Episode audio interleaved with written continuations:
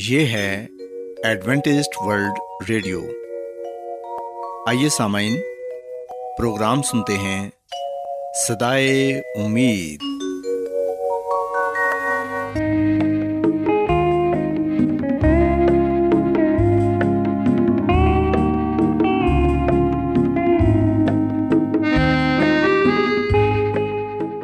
سامعین، پروگرام صدائے امید کے ساتھ میں آپ کی میزبان فراز سلیم اور صادق عبداللہ خان آپ کی خدمت میں حاضر ہیں۔ ہماری طرف سے آپ تمام سامعین کی خدمت میں آداب۔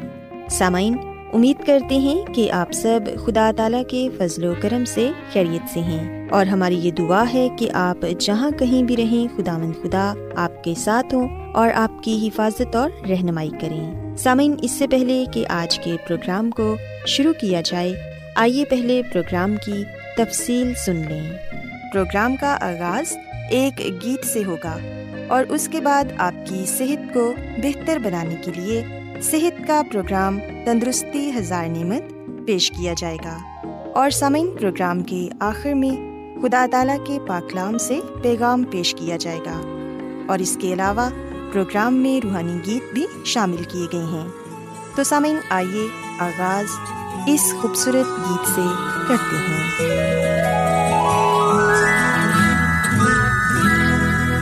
روح مقدس روح اقدس فضلوں سے تیرے معمور ہے، ہم مسرور ہے، ہم روح مقدس روح اقدس فضلوں سے تیرے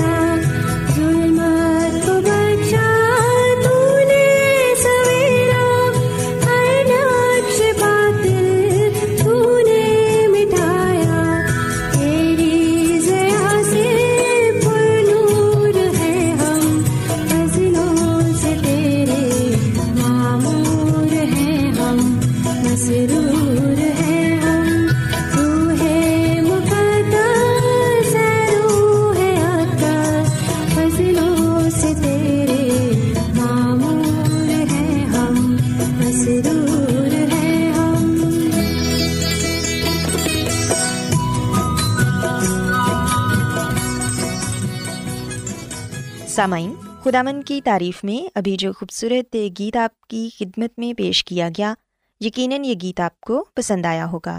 اب وقت ہے کہ خاندانی طرز زندگی کا پروگرام فیملی لائف سٹائل آپ کی خدمت میں پیش کیا جائے۔ سامعین، آج کے پروگرام میں میں جس موضوع پر بات کروں گی وہ ہے والدین کا مزاج اور بچے کی شخصیت۔ ہم دیکھتے ہیں کہ یہ ایک بہت ہی خاص موضوع ہے، اور ہر والدین کو یہ جاننے کی ضرورت ہے کہ ان کا مزاج بچے کی شخصیت پر کس طرح اثر انداز ہوتا ہے۔ سامعین، اس میں کوئی شک نہیں کہ دن بھر دفتر یا کاروباری سرگرمیاں گزارنے کے بعد آدمی گھر آتا ہے تو پرسکون ماحول کا خواہش مند ہوتا ہے، وہ ذہنی اور جسمانی طور پر آرام چاہتا ہے۔ اگر کوئی پریشانی سنجیدہ نوعیت کی ہو تو موڈ خراب ہونا فطری عمل ہے۔ ان حالات میں اگر بتایا جائے کہ بچے نے اسکول کا کام نہیں کیا، یا ٹیچر نے اس پر سخت ریمارکس لکھے ہیں، یا اسکول سے شکایت آئی ہے کہ بچے نے کسی ساتھی سے لڑائی کی ہے، اس طرح کی اور کوئی پرابلم اگر آپ ڈسکس کرنے لگے تو مرد حضرات غصے میں آ جاتے ہیں۔ ایسے میں ممکن ہے کہ آپ بچے کے ساتھ سخت رویہ اختیار کر جائیں، ممکن ہے کہ آپ اس کی پٹائی بھی کر دیں یا سخت جملوں سے برا بھلا کہیں۔ مثلاً کئی والد اپنے بچوں کو یہ کہتے ہیں کہ تم میں کوئی حرکت بھی انسانوں والی نہیں ہے، تم انتہائی لاپرواہ اور غیر ذمہ دار ہو۔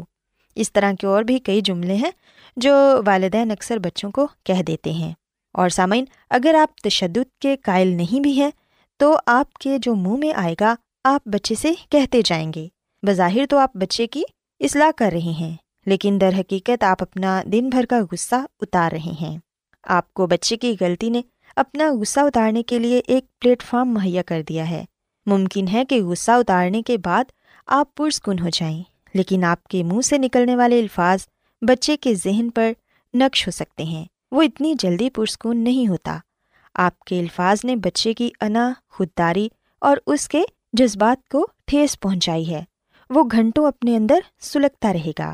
سامعین، یاد رکھیں کہ بچے کی تربیت کرنے سے متعلق ماہرین کہتے ہیں کہ اگر آپ کا اپنے بچوں کے ساتھ اس قسم کا سخت رویہ کبھی کبھار ہوتا ہے تو شاید اس کے ذہن پر اثرات اس قدر منفی نہیں ہوں گے، لیکن اگر ہر دوسرے تیسرے دن اس قسم کی صورتحال پیدا ہو جاتی ہے تو اس طرح آپ کے اور آپ کے بچوں کے درمیان نہ صرف اعتماد کمزور سے کمزور تر ہوتا جائے گا، بلکہ بچے اندرونی طور پر آپ سے دور ہو جائیں گے۔ ہو سکتا ہے کہ وہ آپ سے غلط بیانی پر بھی اتر آئیں۔ ماہرین کا کہنا ہے کہ بے شک بچے بعض اوقات ایسی حرکت کر گزرتے ہیں جو شاید بہت حد تک ناقابل برداشت ہوتی ہے، لیکن اگر والدین کا رویہ بھی اسی طرح کا ہی ہو جائے گا تو پھر ایک میچور انسان اور بچے میں کیا فرق رہ جائے گا۔ حالات جیسے بھی ہوں، والدین جذباتی اور ذہنی اعتبار سے بچے نہیں ہوتے، بلکہ باشعور اور بالغ ذہن کے مالک ہوتے ہیں، اور والدین کو اپنے غصے کا اظہار اس انداز سے نہیں کرنا چاہیے کہ بچے سے کچھ سیکھ ہی نہ پائیں، بلکہ دانش مندی کا ثبوت دیتے ہوئے ایسے رویے کا مظاہرہ کرنا چاہیے کہ بچہ اپنے اور دوسروں کے رویوں کے درمیان ایک واضح فرق محسوس کر سکے۔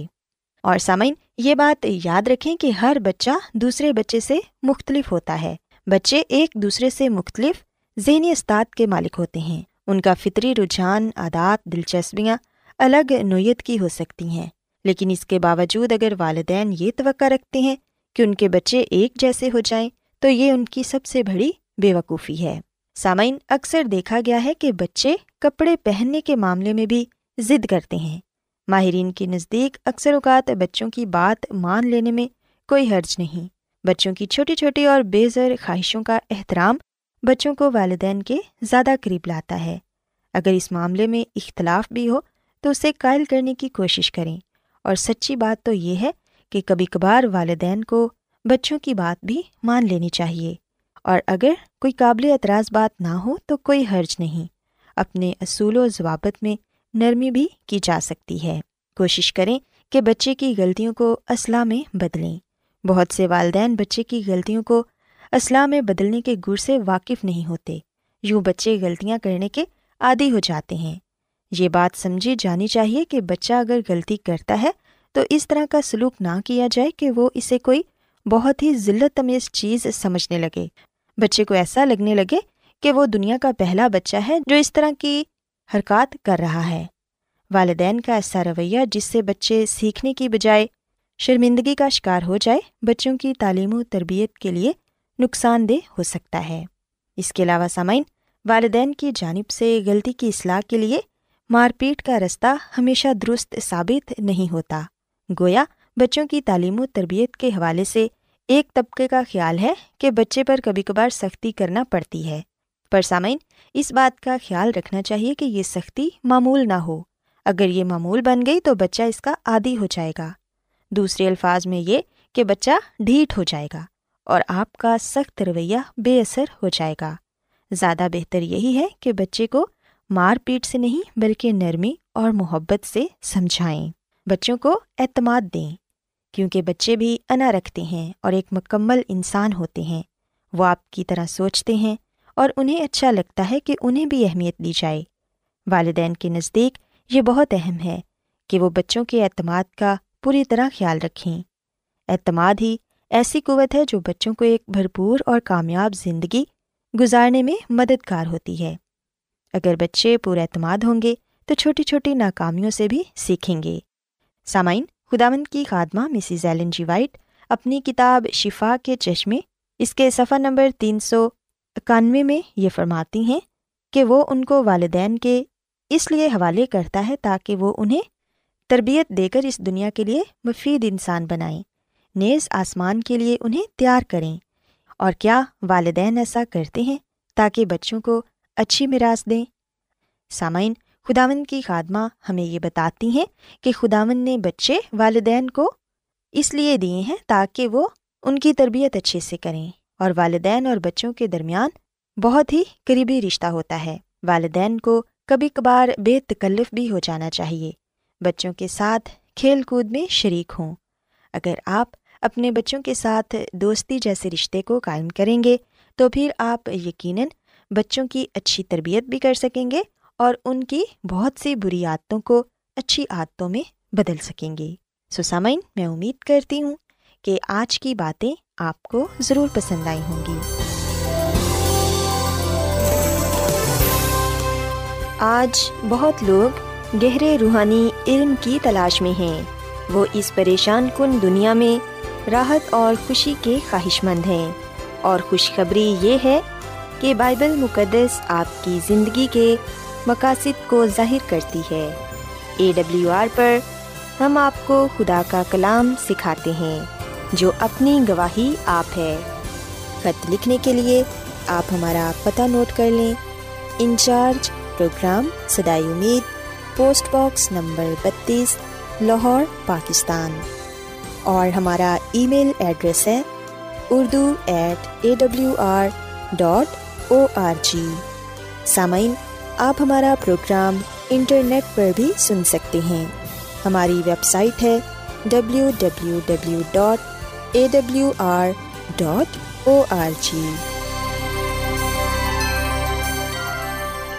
سامعین، اب وقت ہے کہ خداوند کے الہی پاکلام میں سے پیغام پیش کیا جائے۔ آج آپ کے لیے پیغام خدا کے خادم عظمت ایمینول پیش کریں گے۔ خداوند یسوع مسیح کے نام میں آپ سب کو سلام۔ محترم سامعین، اب وقت ہے کہ ہم خداوند کے کلام کو سنیں۔ آئے ہم اپنے ایمان کی مضبوطی اور ایمان کی ترقی کے لیے خدا کے کلام کو سنتے ہیں۔ سامعین، آج کا مقدس پاک کلام دانیل کی کتاب کے پہلے باب کی 3 آیت سے لیا گیا ہے، اور یہاں پر ہم اس پیشن گوئی کو پورا ہوتے ہوئے دیکھتے ہیں جو پیشن گوئی یسایہ نبی کے ذریعے سے کی گئی۔ دانیل کی کتاب کے پہلے باب کی 3 آیت میں لکھا ہوا ہے، اور بادشاہ نے اپنے خواجہ سراؤں کے سردار اسپنز کو حکم کیا کہ بنی اسرائیل میں سے اور بادشاہ کی نسل میں سے اور شرفا میں سے لوگوں کو حاضر کرے۔ پاک کلام کے پڑھے سنے جانے پر خدا کی برکت ہو، آمین۔ سامعین، دانیل کی کتاب ہمیں یہ بات بتاتی ہے کہ نبوکدنضر بادشاہ نے، جو بابل کا بادشاہ تھا، اس نے 3 مراحل میں یہودی اسیروں کو یروشلم سے بابل لے گیا۔ 605 قبل مسیح میں یہودی نوجوان چن کر بابل بھیجا گیا، جس میں دانیل نبی اور اس کے 3 دوست صدرک، میشک اور عبدالنجو تھے۔ اور پھر سامعین، دوسری دفعہ ہم دیکھتے ہیں کہ نبوکدنضر نے 597 قبل مسیح میں یروشلم کا گھیراؤ کیا اور 10,000 سیروں کو بابل لے جایا گیا، جن میں حزکیل بھی شامل تھا۔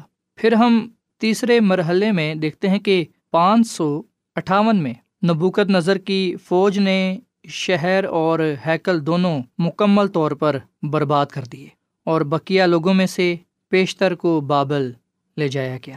اور سامن، ہم خداوند کے کلام میں اس بات کو پڑھتے ہیں کہ شاہ بابل نبوکدنضر نے اپنے خواجہ سراؤں کے سردار اسپنز کو حکم کیا کہ بنی اسرائیل میں سے اور بادشاہ کی نسل میں سے اور شرفا میں سے لوگوں کو حاضر کرے۔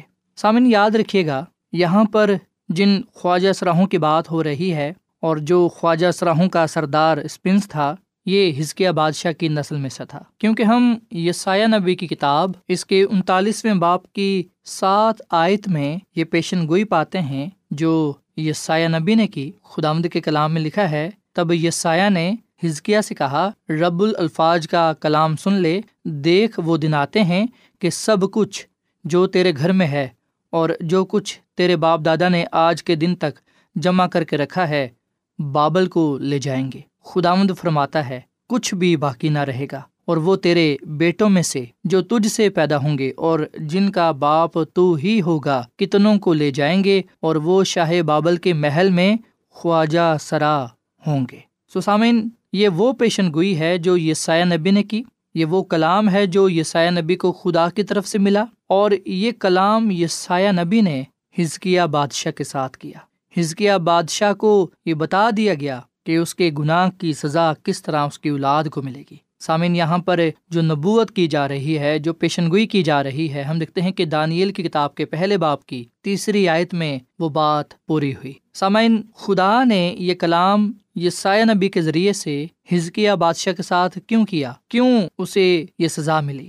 اس نے کیا گناہ کیا تھا؟ اس کا کیا گناہ تھا؟ جب ہم یسایہ نبی کی کتاب کے 37ویں، 38ویں اور 39ویں باب کا مطالعہ کرتے ہیں تو ہمیں پتہ چلتا ہے کہ خداوند خدا نے حزقیہ بادشاہ کو اس کے دشمنوں سے رہائی بخشی۔ خداوند خدا نے حزقیہ بادشاہ کو محفوظ رکھا، پر جب شاہ اسور نے یہ منصوبہ بنایا کہ وہ حزقیہ بادشاہ پر حملہ کرے گا، اس سے جنگ کرے گا، تو ہم دیکھتے ہیں حزقیہ بادشاہ کی زندگی میں ایک وقت ایسا آیا کہ وہ بیمار پڑ گیا۔ پاک کلام لکھا ہے یسایہ نبی کی کتاب کے 38ویں باب میں کہ انہی دنوں میں حزقیہ ایسا بیمار پڑا کہ مرنے کے قریب ہو گیا، اور یسایہ نبی اموس کے بیٹے نے اس کے پاس آ کر اسے کہا، خداوند یوں فرماتا ہے کہ تو اپنے گھر کا انتظام کر دے کیونکہ تو مر جائے گا اور بچنے کا نہیں۔ تب حزقیہ نے اپنا منہ دیوار کی طرف کیا اور خداوند سے دعا کی۔ اور سامعین، اس کی 4 آیت میں لکھا ہے کہ تب خدا کا کلام یسایہ پر نازل ہوا اور کہا کہ جا حزقیہ سے کہہ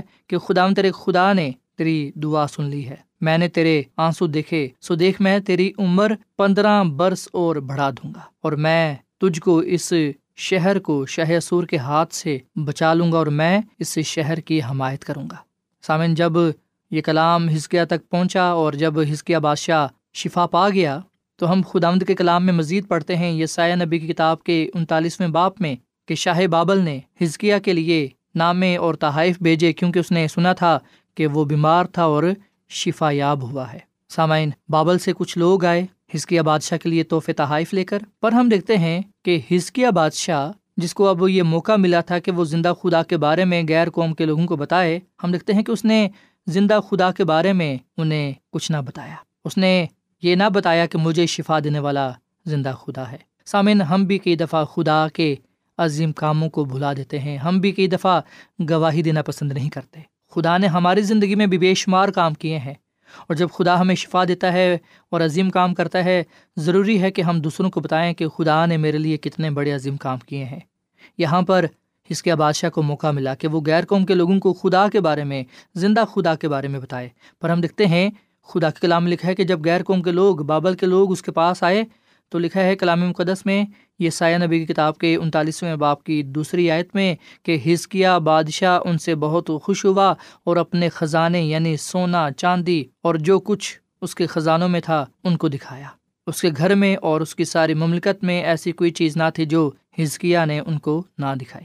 سامعین، یہ عمل خدا کے حضور گناہ ٹھہرا، خدا کو یہ بات پسند نہ آئی، اسی لیے ہم دیکھتے ہیں کہ خدا نے یسایہ نبی کے ذریعے سے حزقیہ بادشاہ کے ساتھ یہ کلام کیا کہ دیکھ وہ دن آتے ہیں کہ سب کچھ جو تیرے گھر میں ہے اور جو کچھ تیرے باپ دادا نے آج کے دن تک جمع کر کے رکھا ہے بابل کو لے جائیں گے۔ خداوند فرماتا ہے کچھ بھی باقی نہ رہے گا، اور وہ تیرے بیٹوں میں سے جو تجھ سے پیدا ہوں گے اور جن کا باپ تو ہی ہوگا کتنوں کو لے جائیں گے، اور وہ شاہ بابل کے محل میں خواجہ سراؤں ہوں گے۔ سامعین، ہم دیکھتے ہیں کہ کئی سال بعد جب بابلیوں نے یروشلم کو فتح کیا تو وہ اس کے لوگوں اور خزانے بھی اپنے ملک میں لے گئے۔ یاد رکھیے گا، اس گہرے مطالعے میں ہم اس بات کو جاننے والے بنتے ہیں کہ یروشلم پر بابلیوں کے قبضے کا سبب حزقیاہ بادشاہ کا ہیکل کے خزانے دکھانا نہیں بلکہ لوگوں کا گناہ تھا، اور خاص طور پر حزقیاہ بادشاہ اور اس کے بیٹے کا گناہ۔ حزقیاہ بادشاہ نے نہ صرف خدا سے سرکشی کی بلکہ اس کے بیٹوں نے بھی خدا سے سرکشی کی۔ خدا کا کلام ہمیں یہ بات بتاتا ہے کہ نبوکدنضر بادشاہ نے خواجہ سراؤں کے آقا اسپنز کو کہا کہ وہ بادشاہوں کی نسل میں سے ایسے نوجوانوں کو منتخب کرے جن میں کوئی عیب نہ ہو، جو ظاہری طور پر بھی اور باطنی طور پر بھی، یعنی کہ جن کی سیرت بھی بہت اچھی ہو۔ سامعین، دانیل نبی اور اس کے 3 دوست حکمت میں ماہر تھے، ہوشیار تھے، انہیں بہت سی چیزوں کا علم تھا، وہ سائنس کو اور حساب کتاب کو سمجھتے تھے، اس لیے ہم دیکھتے ہیں کہ وہ بادشاہ کے محل میں کھڑے ہونے کا اعزاز پاتے ہیں۔ جو لوگ منتخب کیے گئے انہیں شاہی اسکول میں رکھا گیا جہاں پر شاہی تعلیم دی جاتی تھی۔ سامعین، جو لوگ منتخب ہوئے انہیں اچھی تعلیم دی گئی، انہیں تعلیم یافتہ بنایا گیا، اور یہاں پر ہم دیکھ سکتے ہیں کہ بادشاہ نے یہ بھی حکم جاری کیا کہ جو منتخب کیے گئے ہیں انہیں عام کھانا نہیں بلکہ خاص کھانا دیا جائے جو کہ شاہی کھانا کہلاتا ہے۔ نبوکدنضر بادشاہ چاہتا تھا کہ انہیں وہی کھانا کھلایا جائے جسے وہ بہترین سمجھتے ہیں، جو کہ اس کی اپنی میز سے کھانا ہے۔ سامعین، اگر یہ کسی بت پرست بادشاہ سے توقع کی جا سکتی ہے تو پھر بادشاہوں کے بادشاہ یسوع مسیح سے کتنی زیادہ توقع کی جا سکتی ہے۔ اس نے ہمیں چنا ہے، منتخب کیا ہے، اس لیے وہ ہمیں اچھی سے اچھی نعمت عطا کرتا ہے، اچھی سے اچھی برکت دیتا ہے، وہ ہمیں کسی بھی چیز کی کمی نہیں ہونے دیتا۔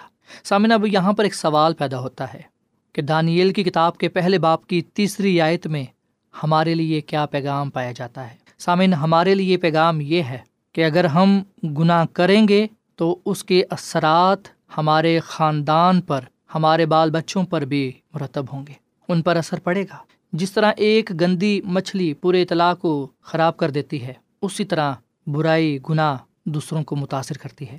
سامعین، جب ایک گھر کا فرد چوری کرتا ہے، قتل کرتا ہے، تو ہم دیکھتے ہیں کہ اس کی وجہ سے پورا خاندان پریشان ہو جاتا ہے، مصیبت میں پڑ جاتا ہے۔ پولیس آتی ہے، ان سے بھی پوچھ گچھ کی جاتی ہے، انہیں بھی رسوا کیا جاتا ہے، انہیں بھی پریشان کیا جاتا ہے۔ یہاں پر حزقیاہ بادشاہ نے گناہ کیا، پر ہم دیکھتے ہیں کہ نہ صرف گناہ کی سزا اسے ملی بلکہ اس کے گناہ کی سزا اس کے بچوں کو بھی ملی، اس کی نسل کو بھی ملی۔ سوائے ہم اس غلطی کو، گناہ کو نہ دہرائیں جو حزقیاہ بادشاہ نے کی۔ یہ سچ ہے کہ خدا کسی کی بھی ہلاکت نہیں چاہتا بلکہ وہ سب کی توبہ تک نوبت چاہتا ہے۔ آئے ہم اپنی غلطی کو، سروں کا، گناہوں کو اقرار کریں، اعتراف کریں، خداوند سے اپنے گناہوں کی معافی مانگیں۔ وہ مہربان خدا ہے، وہ محبت سے بھرا ہوا خدا ہے، وہ معاف کر دیتا ہے۔ ضرورت اس بات کی ہے کہ ہم اس سے معافی پا کر اس کے گہرے فضل کا شکر ادا کریں جو ہمیں بچانے کی قدرت رکھتا ہے۔ خدا نے حزقیاہ بادشاہ سے پیار کیا، محبت کی، اور اس کا ثبوت یہ ہے کہ جب وہ بیمار پڑا تو خدا نے اس کو شفا دی، اس کی زندگی کو 15 برس اور بڑھا دیا، پر پھر بھی ہم دیکھتے ہیں کہ اس نے خدا سے سرکشی کی۔ بجائے کہ وہ غیر قوم کے لوگوں کو زندہ خدا کے بارے میں بتاتا، خدا کے عظیم کام کے بارے میں بتاتا، ہم دیکھتے ہیں کہ اس نے خدا کی کوئی گواہی نہ دی، لوگوں کو خدا کے بارے میں نہ بتایا، بلکہ وہ اپنی دولت پر، اپنی طاقت پر رشک کرنے لگا۔ جو کچھ اسے دکھانا چاہیے تھا اس نے وہ نہ دکھایا۔ اسے چاہیے تھا کہ وہ خدا کی، جو کہ محبت بھرا خدا ہے، اس کی خوبصورت تصویر لوگوں کو دکھاتا کہ وہ مہربان خدا ہے، محبت کا خدا ہے، وہ رحم کرتا ہے، دعاؤں کو سنتا ہے، بیماری سے شفا دیتا ہے، موت سے بچاتا ہے۔ پر سامنے ہم دیکھتے ہیں کہ اس نے ایسا نہ کیا۔ آئے ہم ناشکری جیسے گناہ سے کنارہ کریں، آئے ہم نافرمان نہ ہوں بلکہ ہم خدا کی شکر گزاری کرتے ہوئے زندگی گزاریں اور خدا کے عظیم کاموں کو بیان کرتے رہیں، لوگوں کو بتاتے رہیں کہ خدا نے میرے لیے کتنے بڑے عظیم کام کیے ہیں۔ یقین جانے خدا ہمیں برکت پر برکت دے گا جب ہم اس پر ایمان، بھروسہ رکھتے ہوئے اس میں زندگی بسر کریں گے۔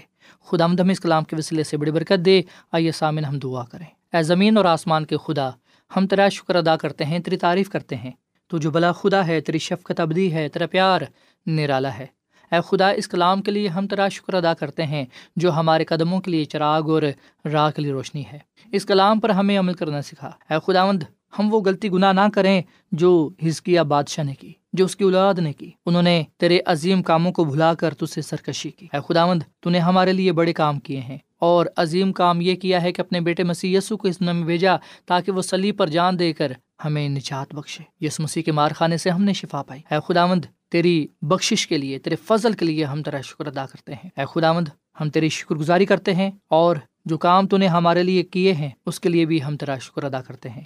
فضل بخش کے ہم لوگوں میں تیرے نام کا پرچار کرنے والے بنے، اور بتانے والے بنے کہ تو نے اس جہان سے ایسی محبت کی کہ اپنا اکلوتا بیٹا بخش دیا تاکہ جو کوئی بھی اس پر ایمان لائے ہلاک نہ ہو بلکہ ہمیشہ کی زندگی کو پائے۔ اے خداوند، آج کے کلام پر ہمیں عمل کرنا سکھا۔ یہ کلام ہماری زندگیوں کے لیے باعث برکت ہو، یہ کلام ہماری زندگیوں میں پھلدار ثابت ہو۔ دعا کو سن اور قبول فرما، کیونکہ یہ دعا مانگ لیتے ہیں اپنے خداوند مسیح یسو کے نام میں، آمین۔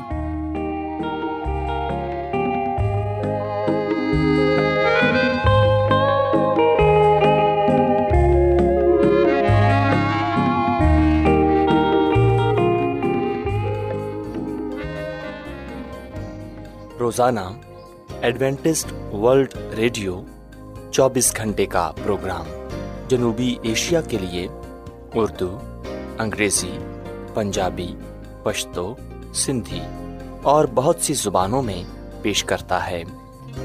صحت، متوازن خوراک، تعلیم، خاندانی زندگی اور بائبل مقدس کو سمجھنے کے لیے ایڈوینٹسٹ ورلڈ ریڈیو ضرور سنیے۔ یہ ریڈیو آپ کی فکر کرتا ہے۔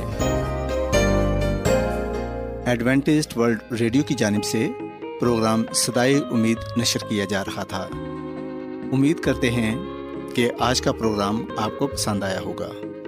سامعین، اپنی دعائیا درخواست اور بائبل مقدس کو مزید جاننے کے لیے آپ ہمیں اس نمبر پر واٹس ایپ کریں۔ نمبر نوٹ کر لیں: 0017472812849 یا پھر +17472812849۔ سامعین، آپ ہمارے پروگرام انٹرنیٹ پر بھی سن سکتے ہیں۔ ہماری ویب سائٹ ہے www.awr.org۔ کل اسی وقت اور اسی فریکوینسی پر دوبارہ آپ سے ملاقات ہوگی۔ اب اپنی میزبان فراز سلیم اور صادق عبداللہ خان کو اجازت دیں۔ خدا حافظ۔